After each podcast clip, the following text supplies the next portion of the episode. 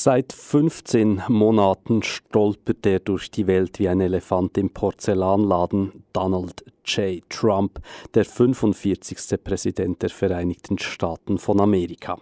Er sorgt für viel Aufsehen mit seinen extravaganten Auftritten, seinen Skandalen und Skandälchen, welche die Weltöffentlichkeit zum Lachen bringen. Doch ist er wirklich zum Lachen?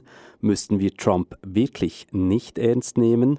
Nein, sagen wir vom Inforedaktionsteam. Trump bewegt durchaus etwas.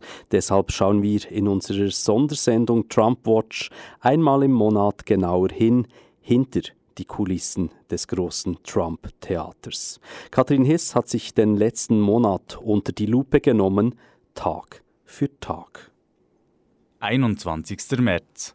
Das Parlament lehnt das vorgeschlagene Budget der Bildungsministerin Betsy DeVos ab.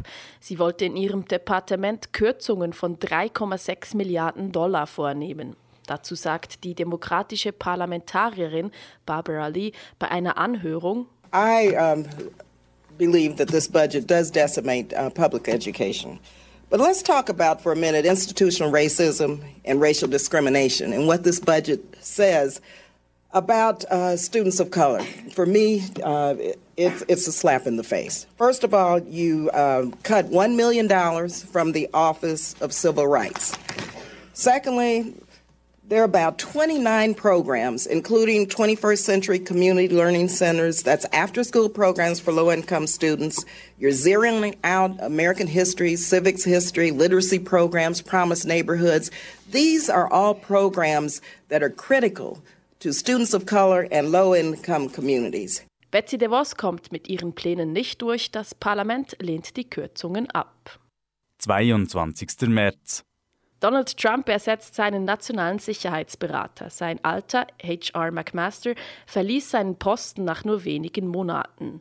Neu wird John Bolton an Trumps Seite stehen bei Sicherheitsfragen. Bolton war US-Botschafter bei der UNO unter George W. Bush. Damals machte er sich stark für eine Invasion in den Irak. Sowieso ist Bolton bekannt für seine Kriegslust. So hat er in der Vergangenheit sowohl einen Präventivschlag gegen Nordkorea als auch gegen den Iran vorgeschlagen. Und warum hat Trump nun gerade Bolton zu seinem neuen Sicherheitsberater ernannt? Laut der Nachrichtenplattform Politico sagte ein anonymer Mitarbeiter des Weißen Hauses, dass Trump von Bolton beeindruckt sei, da dieser immer wieder als Kriegsexperte bei Fox News interviewt wurde. You've written an op-ed today in the New York Times, and here's the headline. It's an eye catcher. To stop Iran's bomb, bomb Iran. What do you mean? The earlier you strike, the more damage you can do. 23. März. Im letzten Jahr hat Präsident Trump über Twitter verkündet, er wolle Transgender-Personen aus dem Militär verbannen. Heute teilt das Weiße Haus mit, dass der sogenannte Transban in die Tat umgesetzt wird. Federführend hinter dem Gesetz ist dabei der erzkonservative Vizepräsident Mike Pence, welcher vor allem als Gouverneur des US-Bundesstaates Indiana immer wieder Maßnahmen durchsetzte, welche die LGBTQ-Community diskriminieren. 24. März. In Dutzenden Städten nehmen Millionen von Menschen teil am March for Our Lives. Organisiert wurde dieser von Teenagern, allen voran von den Überlebenden des Massakers an der Stoneman Douglas High School in Florida, bei welchem im Februar 17 SchülerInnen starben. Derweil verbringt Donald Trump sein Wochenende in seiner Residenz Mar-a-Lago und zeigt keine Reaktion. In die Geschichte eingehen wird von diesem Tag aber vor allem die charismatische Rede von Emma Gonzalez, einer Überlebende des Massakers in Florida. Since the time that I came out here, it has been 6 minutes and 20 seconds. The shooter has ceased shooting and will soon abandon his rifle, blend in with the students as they escape, and walk free for an hour before arrest. Fight for your lives before it's someone else's job. 29. März. Donald Trump ernennt seinen Leibarzt Ronnie Jackson zum Vorsitzenden des Kriegsveteranenministeriums. Dazu CNN. President Trump's pick to overtake the Veterans Affairs Department, raising some concerns. If you look at his resume, he has never managed anything significant. Nun soll also der Leibarzt von Trump diese Behörde übernehmen, obwohl er über keine Führungserfahrung verfügt. Dabei ist das Kriegsveteranenministerium das zweitgrößte in den USA mit einem Budget von beinahe 200 Milliarden Dollar und 360.000 Angestellten. Dazu der Kommentar von Late-Night-Host Trevor Noah. And managing a $200 billion a year organization is no small task. You realize that that's bigger than General Motors. Like, you wouldn't say, yo, my friend Ralphie's a great driver. I think he should run GM. Yeah, he likes the cars. 31. März. Das US-amerikanische Bundesgericht entscheidet, dass verhafteten Teenagern, welche illegal in die USA einreisten, Abtreibungen nicht verboten werden können. Das Department for Health and Human Services ist verantwortlich für unbegleitete Minderjährige, welche illegal einreisen. Bis anhin hatte es die Praxis, dass Abtreibungen in seiner Obhut nicht möglich seien. 2. April. Kurz vor dem Ende seiner Amtszeit hatte Präsident Obama strengere Regeln für Fahrzeuge eingeführt. Der Chef der US-Umweltbehörde EPA, Scott Pruitt, will diese Regeln nun rückgängig machen. Wie die deutsche Zeitung Die Zeit schreibt, sollen neue, laschere Standards festgelegt werden bezüglich des Benzinverbrauchs. Pruitt kommt sowieso gerade nicht aus den Schlagzeilen, wie MSNBC berichtet. Let me put up a list of all the other things that have come up. There's the condo that he rented from energy lobbyists. The, he approved raises, apparently, for two aides' salaries after the White House had declined the request. He asked security to use sirens to cut through traffic. He reassigned staffers after they raised concerns about his spending. He requested a 24 7 security detail on personal trips that racked up tens of thousands of dollars. He spent $120,000 on a trip to the Vatican. He hired 12 more agents, costing at least $2 million per year for their salaries. He has all these flights in first class totaling more than $100,000 in the first year of the administration. He has spent approximately $25,000 for a highly secure soundproof booth for Pruitt. He considered buying a $70,000 bulletproof desk replacement. You're okay with all that? Laut der Webseite eines US-Parlamentsmitgliedes werden Pruitts Machenschaften zurzeit von sechs verschiedenen Behörden untersucht. 3. April. Im Zusammenhang mit der Russland-Affäre kommt es zum ersten Mal zu einer Haftstrafe. Der niederländische Anwalt Alex van der Swan muss für 30 Tage ins Gefängnis wegen Falschaussage. Gegenüber dem FBI hat er gelogen bezüglich den Russland-Kontakten von Rick Gates, einem ehemaligen Trump-Berater. Van der Swan ist der Schwiegersohn eines russischen Oligarchen. Er habe unter anderem wichtige E-Mails verschwinden lassen zwischen ihm und Rick Gates. 4. April. Der Handelsstreit zwischen der USA und einfach gesagt dem Rest der Welt geht in die nächste Runde. China verkündet Strafzölle, dass es erhebt auf mehr als 100 US-amerikanische Produkte. Über 25 Prozent teurer sollen so zum Beispiel Whisky- und Sojaprodukte werden. Am Tag zuvor hatte Trump verkündet, dass er auf verschiedene chinesische Produkte Strafzölle erheben will. 5. April. Gut vier Monate nach Trumps Steuerreform werden erste Studien zu deren Folgen veröffentlicht. Eine dieser Studien kommt aus Kentucky. Das Institute for Taxation and Economic Policy kommt zum Schluss, dass 95 Prozent der BewohnerInnen des US-Bundesstaates mit einer Steuererhöhung rechnen müssen. Nur das reichste Prozent würde dabei wirklich von der Steuerreform profitieren, wie die lokale Zeitung Lexington Herald schreibt. 6. April. Donald Trump schickt die Nationalgarde an die mexikanische Grenze, die sowohl die illegalen Grenzübertritte so tief sind wie seit bald 50 Jahren nicht mehr. Dazu ein Kommentar von Colin Jost von der Show Saturday Night Live. President Trump deployed the National Guard to the Mexican border, even though reports show that illegal border crossings are at their lowest levels since 1971. It's all part of Trump's philosophy if it ain't broke, I'll break it. Bis anhin konnte Trump seine Pläne, eine Mauer zu bauen an der Grenze zu Mexiko, nicht in die Tat umsetzen. Das Parlament hat bisher jegliche Finanzierung verweigert. Somit dürften bis auf weiteres mehrere hundert Nationalgardisten an der Grenze patrouillieren. 7. April. Der National Park Service, die Behörde, welche die riesigen Nationalparks und Naturschutzgebiete der USA verwaltet, entfernt Studien von seiner Webseite, welche aufzeigen, dass der Klimawandel von Menschen gemacht ist. Publik macht dies das Center for Investigative Reporting. 8. April. Donald Trump gibt Ex-Präsident Obama die Schuld für den mutmaßlichen Giftgasangriff in Syrien vom Vorabend. Wenn Obama bereits vor Jahren in den Konflikt eingegriffen hätte, wäre es nämlich gar nicht so weit gekommen, twittert Trump. 9. April. Im Trump Tower in New York bricht ein Feuer aus. Ein Bewohner des Wolkenkratzers stirbt, sechs Feuerwehrleute werden verletzt. Ursache für den Brand war ein elektrischer Defekt. Der größte Teil des Trump Towers verfügt über keine Sprinkleranlagen. Brisant daran ist, vor gut zwei Jahrzehnten kämpfte Donald Trump an vorderster Front erfolgreich dafür, dass Immobilien im US-Bundesstaat New York nicht zwingend mit Sprinklern ausgestattet werden müssen. 10. April. Im Büro von Trumps Anwalt Michael Cohen wird eine Razzia durchgeführt. Auftraggeber ist Robert Mueller, der Sonderermittler in der Russland-Affäre.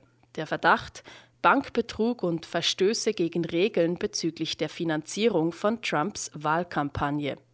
Die FBI-Mitarbeitenden beschlagnen Cohens Computer, sein Smartphone und tausende Dokumente.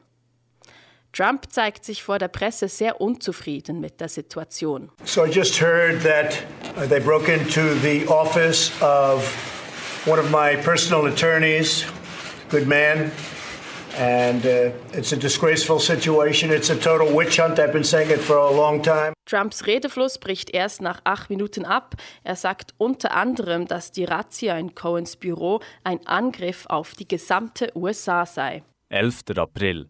Eine unabhängige Studie der Organisation Americans for Tax Fairness zeigt, dass die Senkung der Unternehmenssteuern gar nicht den versprochenen Trickle-Down-Effekt auslöst.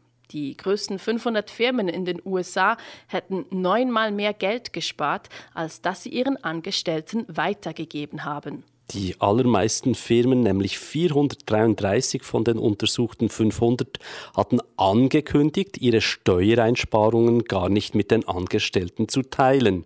Dies, obwohl Finanzminister Steven Mnuchin im Januar noch verkündet hatte, dass in den kommenden Monaten 90 Prozent aller Arbeitnehmenden dank der Steuerreform mit einer Lohnerhöhung rechnen könnten. 12. April.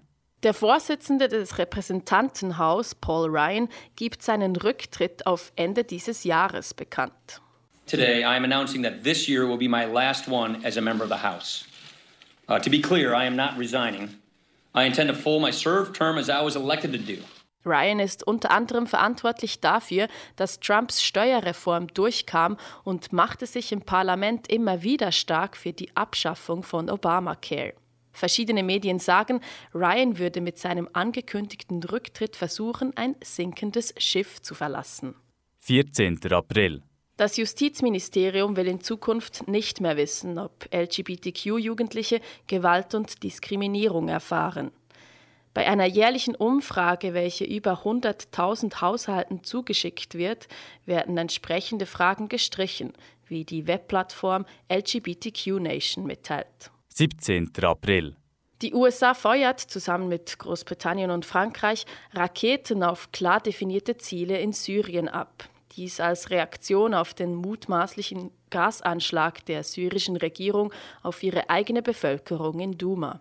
My fellow Americans, a short time ago, I ordered the United States Armed Forces to launch precision strikes on targets associated with the chemical weapons capabilities of Syrian dictator Bashar al Assad. A combined operation with the armed forces of France and the United Kingdom is now underway. We thank them both. Wie später bekannt wird, drängte der US-Verteidigungsminister Jim Mattis Trump darauf, für den Angriff auf syrische Ziele erst das Einverständnis des Parlaments einzuholen. Trump als oberster Befehlshaber ignorierte aber den Ratschlag des ehemaligen Generals Mattis. 18. April. Trump stoppt vorerst weitere Sanktionen gegen Russland, solange bis Russland diese verdienen würde. As soon as they very much deserve it, in seinen Worten. Dies nachdem die US-Vertreterin in der UNO vier Tage zuvor noch verlauten ließ, dass neue Sanktionen gegen Russland am kommenden Tag veröffentlicht werden sollen. Das war der letzte Monat mit Donald Trump. Bevor wir das Phänomen Trump mit anderen rechtspopulistischen Bewegungen vergleichen, hören wir den neuesten Trump-Diss von Low-Key Trump McDonald. Übrigens gibt es von den Songs dieser Sendung immer auch Videoclips und die könnt ihr nachschauen auf info.rabe.ch.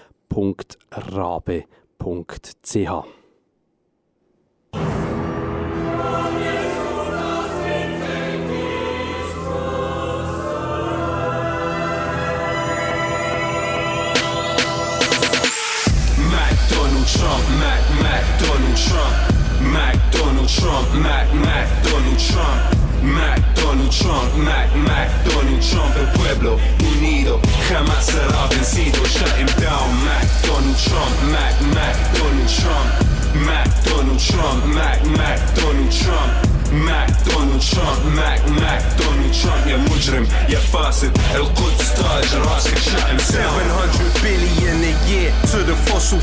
750 billion a year to the rocket launchers. This monster's morbid morbid sordid more than what's reported while this song's recorded. Hope a hundred humans cross the borders. Words of MLK greatest violence purveyor. See ourselves in the afflicted the environment decayer. Do it for Puerto Rico and Ibrahim Abu Thuray player. He'll get a head to Mimi while he's tweeting London's mayor. Harbingers of doom, they let the Trump committee gallivant. Passport not accepted, it's a London city travel ban. Dystopian future like Amazon's camper vans. Merely an apprentice to the corporate gangster glamour gang. Exxon Mobil are writing this Trump script. The Koch brothers are riding this Trump ship. Wall Street is writing this Trump script. Raytheon and Lockheed are riding this Trump ship. Shut them down. Mac Donald Trump, Mac, Mac Donald Trump. Mac Donald Trump, Mac, Mac Donald Trump. Mac Donald Trump, Mac, Mac Donald Trump. El pueblo unido jamás será vencido. Shut him down. Mac Donald Trump, Mac, Mac Donald Trump. Mac Donald Trump, Mac, Mac Donald Trump. Mac Donald Trump Mac Mac Donald Trump يا مجرم يا فاسد القدس تاج راسك shut him down That red face can't contain the rage and hate inside you Aching in your pride but take a major nation Make it mine, engage in nativism Now your state is just a paper tiger Cover up your face with a solar panel made in China Weapon of mass distraction in this twisted age of decadence Government, big business, the relationship incestuous Or workers in your businesses Unionize and shut you down. A million people march when you try to enter London town. Do another speech to inspire the next militant.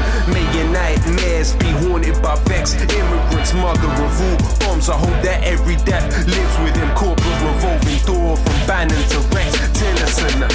Exxon Mobil are writing this Trump script.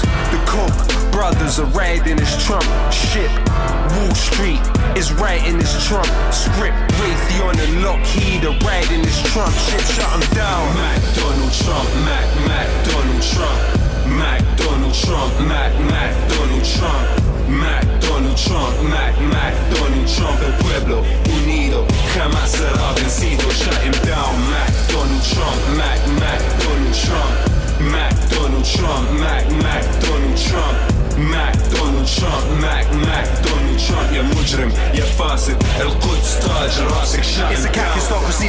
Illogically Gangsters and bankers kidnap your policies. Grant hypocrisy, expand the poverty. This man's philosophy is rampant robbery. Left Puerto Rico abandoned on its knees. Massive horror scenes, no plans for college teens. Onslaught wants more hangers on the street To ban democracy and crash economies. Fake news in the flesh, great use in the press. Ruminate who to hate when you accumulate debt. Food chain stretch from your goons that invest. Desecrate the state, an unusual death. Wanna idolize sly guys, who would you guess? Surprise, hope you privatize funeral next. Lucid effect who you choose to elect when expansion is limitless, what future is left. The system was fixed for him, sicker than Nixon with Clinton. Winston and Kissinger mixed with the missiles of blistering pistols and kids, and he spits on the immigrants. Isn't it interesting? And his forked tongue, let them all come. President's never been a president's more dumb. Slave to the bankers, slave to the gun lobby. Permanent war, always demonize somebody. Families broke up, sanity closed, shut a canopy. This man receives salary to show up. Private jet nervous, disturbing with turbulence, merging with mercenaries, working to murder us, hurting the earth. And our urges to nurture it, ruled by the worst of the worst of the worst of them. Hurting the earth, and our urges to nurture it, ruled by the worst of the worst of the worst of them.